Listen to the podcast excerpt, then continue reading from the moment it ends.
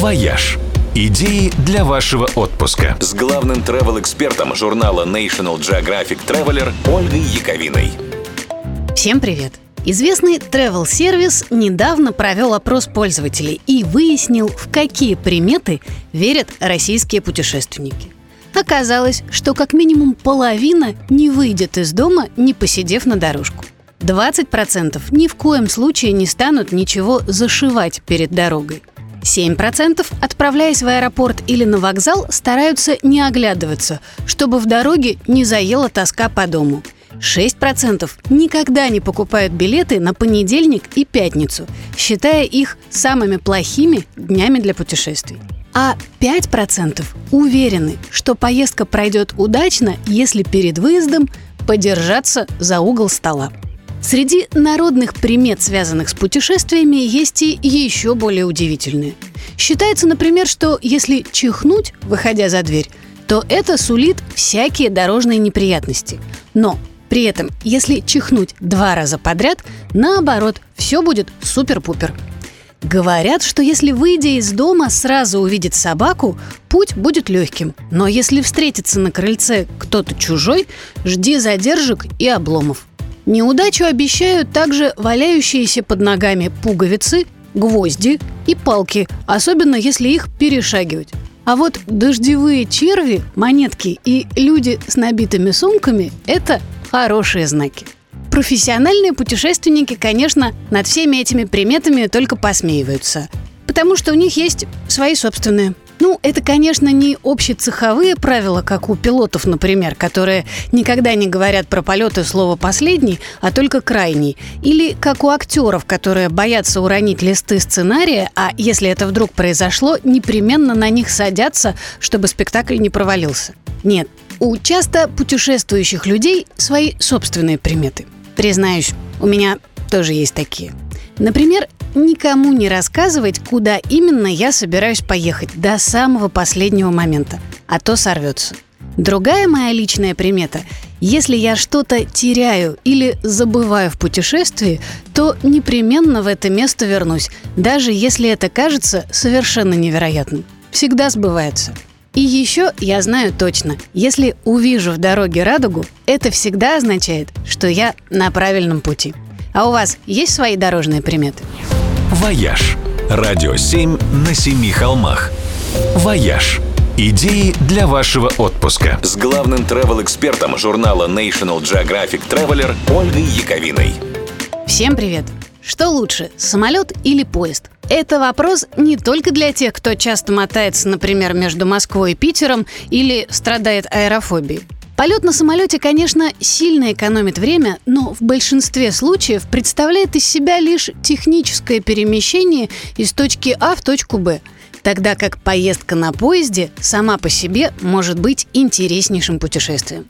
По железным дорогам мира ездят специальные туристические поезда, купе в которых не уступают по комфортности номерам в лучших отелях.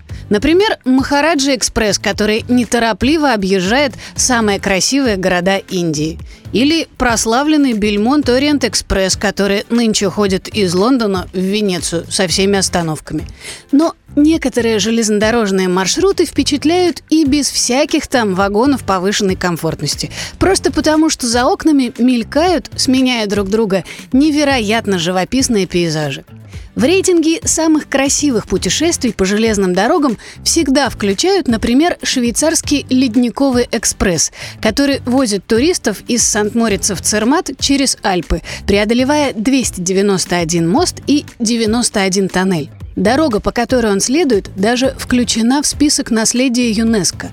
Еще один обязательный фигурант железнодорожных топов – поезд Andean Explorer, на котором можно проехать через весь Перу из высокогорного Куска до озера Титикака.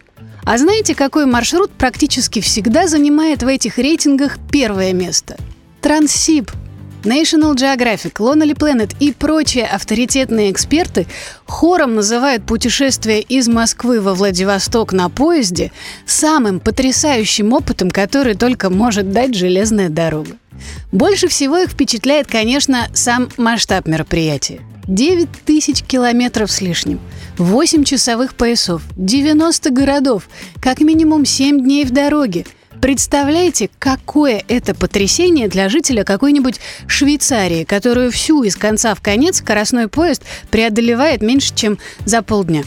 Иностранцы мечтают отправиться в такое путешествие и искренне удивляются, почему у россиян эта идея вызывает такой глубокий ужас. Впрочем, по Транссибу тоже ходят поезда отели повышенной комфортности. Путешествие на таком занимает недели две в стоимость космическую, правда.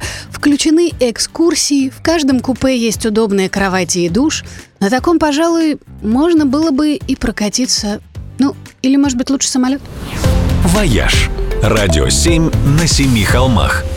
«Вояж». Идеи для вашего отпуска. С главным travel-экспертом журнала National Geographic Traveler Ольгой Яковиной. Всем привет!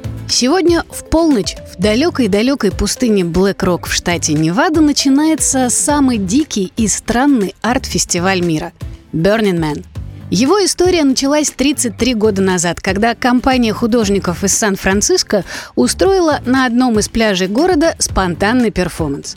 Они смастерили из дерева трехметровую фигуру человека, облили бензином и подожгли, ну, чтобы парень немножко развеялся. Символическое жертвоприношение всем понравилось, и через год компания снова собралась на пляже. На этот раз все уже притащили свои собственные фигуры для сожжения. Так и повелось. Через несколько лет городские власти настоятельно попросили перенести эти игры с огнем, на которые уже стала собираться изрядная толпа, в какое-нибудь другое место.